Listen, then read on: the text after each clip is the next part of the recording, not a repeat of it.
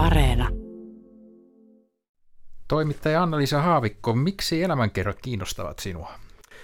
Kun elämänkertoja lukee, niin niistä saa sellaista tietoa historiasta, joka on yksityiskohtia, ihmisten kohtaloita ja ne sitoutuu semmoiseen suureen tarinaan. Että ne historiankirjat usein unohtaa sen yksilön, mutta elämäkerrat tuo yksilön historian tarinoihin. Miten nämä elämänkerrat liittyvät työhösi? No mun työhön liittyy sillä tavalla, että mä olen tehnyt sellaista sarjaa kuin Elämäkerran takana ja nyt mä oon tehnyt sarjan Hilja Valtosesta ja aikanaan mä oon myös opinnäytteen tehnyt sellaisesta, että miten naiset muistelevat sotaa. Eli mä oon aina ollut kiinnostunut tällaisesta mikrohistoriasta. Elämäkerran takana tuli täällä Yle Radio yhdestä ja aikoinaan. Joo, ja nyt tänä syksynä tulee pari osaa lisää. Ja varmaan löytyy Areenasta. Joo, löytyy. Mutta Hilja Valtonen, se on nyt uusi projekti. Täällä Yle Radio yhdessä kuullaan lauantaisin kello 11 kolmeosainen sarja. Hän oli painosten kuningatar, mutta miksi hän jäi kuitenkin, tai on nykyään verraten tuntematon?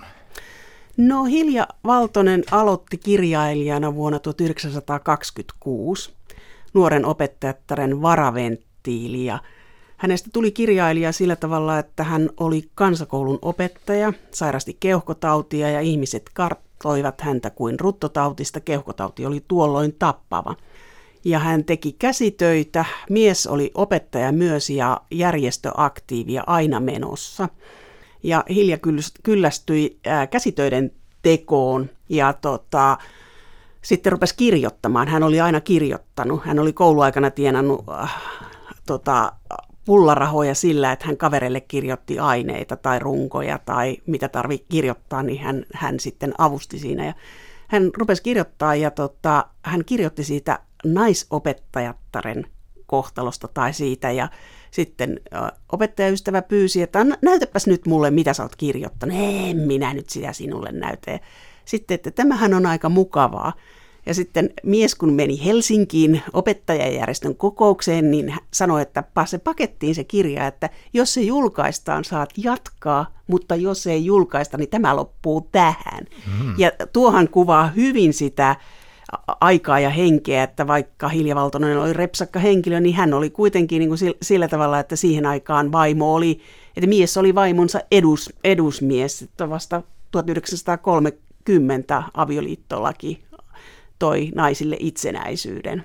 Mutta että Hilja kuvaa romaaneissaan sitä niin kuin naisen asemaa, mutta huumorilla. Ja, mutta hän sitten menestyi. Hän menestyi. Sitten tuli monta menestysromaania ja hän oli 30-luvulta 50-luvulle niin yksi eniten elokuvakäsikirjoituksia tehnyt kirjailija, tai hän tehnyt itse niitä käsikirjoituksia hänen romaaneistaan tehtiin, että ensimmäisen vaimokkeen hän kirjoitti, mutta seuraavissa sitten Valentin Vaala ja Risto Orko ja ohjaajat kirjoittivat, mutta ne elokuvat on sellaisia, että dialogi on melkein yksi yhteen hänen romaaneihinsa, että tuli menestys ää, romaaneja ja menestyselokuvia ja harva tietää, että meillä on Valtarin lisäksi tämmöinen suosikki tai suosittu kirjailija, kuten Hilja Valtonen. Muuttuuko sinun kuvasi esimerkiksi 30-luvun Suomesta, kun tutustuit Valtosen kirjoihin? No ei se oikeastaan, koska mä oon äh, historiaan aika hyvin perehtynyt ja naisten historiaan, mutta se, mikä mua ihmetytti, että, että miten, on, niin kuin, miten sitä ei ole huomattu, että miten, miten napakka naisasianainen hän oli huumori silmissään, mutta siinä se myöskin tämä hänen huumorinsahan oli sellaista, että esikoisromaanin ilmestyttyä tosiaankin niin Akapeettus, äh, äh, joka kirjoitti pakinoita, niin kirjoitti, että kaikkia muita paitsi arkkipiispaa on epäilty – hiljavaltoiseksi, että nainenhan ei voi olla humoristi.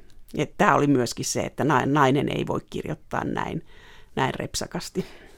Koska hänen henkilöllisyytensä paljastui? No se oli, siis hänhän on Hilja Valtonen, omaa sukuaan kurki, että ei hänellä mitään salanimeä ole, mm. mutta kyllä sitten niin uskottiin vähitellen, että kyllä on semmoinen hiljavaltoinen Imatralta, joka kirjoittaa. Muuttiko se suhtautumista sitten vastaanottoa, kun tuli se selville, että hän on oikeasti hiljavaltoinen?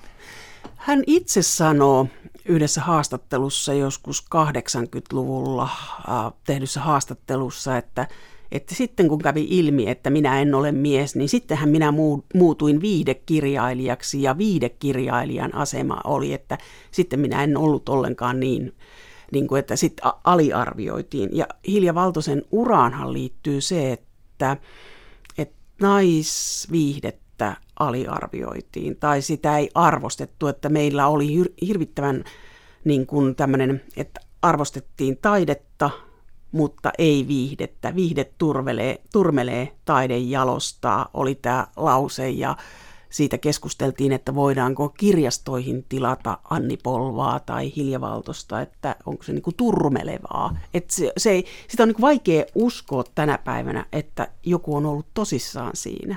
Et, et niinku, ja jos ajattelee, että minkälaista kirjallisuutta että on hyvää ja huonoa viihdettä, että kategorisesti niin kuin katsottiin, että romanttinen viihde, että, että se, sitä niin kuin väheksyttiin.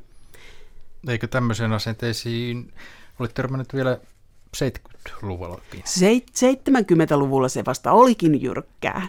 Ja me, me, me muistamme sen, että Akuankallakin piti olla housut jalassa.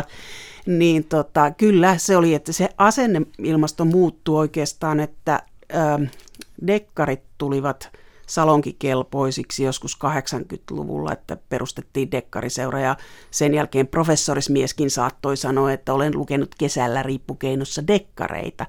Ja joskus, no siis 80-90-luvun vaihteessa sen näki ihan selkeästi, kun tein Kaariutrion elämäkertaa, niin luin näitä kritiikkejä, niin kritiikeissä alettiin puhua, että, että – miksi on sallitumpaa tappaa kuin suudella, ja alettiin ar- arvioida naisten viihdettä niin kuin omana genrenään, että niin kuin hyville annettiin arvoa ja huonoa kritisoitiin, eikä vain siten, että, että tämähän nyt on sellaista naisten hömppää, naisten viihdettä. No, sen Oosteen on aikanaan ollut myös, myös sellaista, josta Eila Pennanen on kirjoittanut Parnassoon joskus 50-luvulla. Kuuluttajan vieraana on toimittaja Anna-Liisa Haavikko. Tämä Hilja Painosten kuningatar kolmiosainen sarja kuullaan täällä Yle Radio yhdessä. Lauantaisi kello 11 ja Areenastakin se löytyy. Jatkatko elämäkertojen parissa tulevaisuudessakin? Onko työn alla jo tai suunnitelmissa jotain uutta? En tiedä, se riippuu tilaajista ja se riippuu tuleeko aineistoja, että mä oon yleisesti kiinnostunut historiasta ja myöskin poliittisesta historiasta ja näähän on nämä elämäkerrat siinä mielessä hauskoja, että ne tuo tosiaankin sen yhden ihmisen kautta ajankuvan, että esimerkiksi tämän hiljan kautta tulee kuva siitä, että minkälainen oli naisopettajan asema ja minkälainen oli viihteen asema. Että niitä on, niitä on hauska tehdä sen takia, että siinä tulee paljon sellaista niin kuin kuvaa, kuva menneisyydestä muuttuu värikkäämmäksi.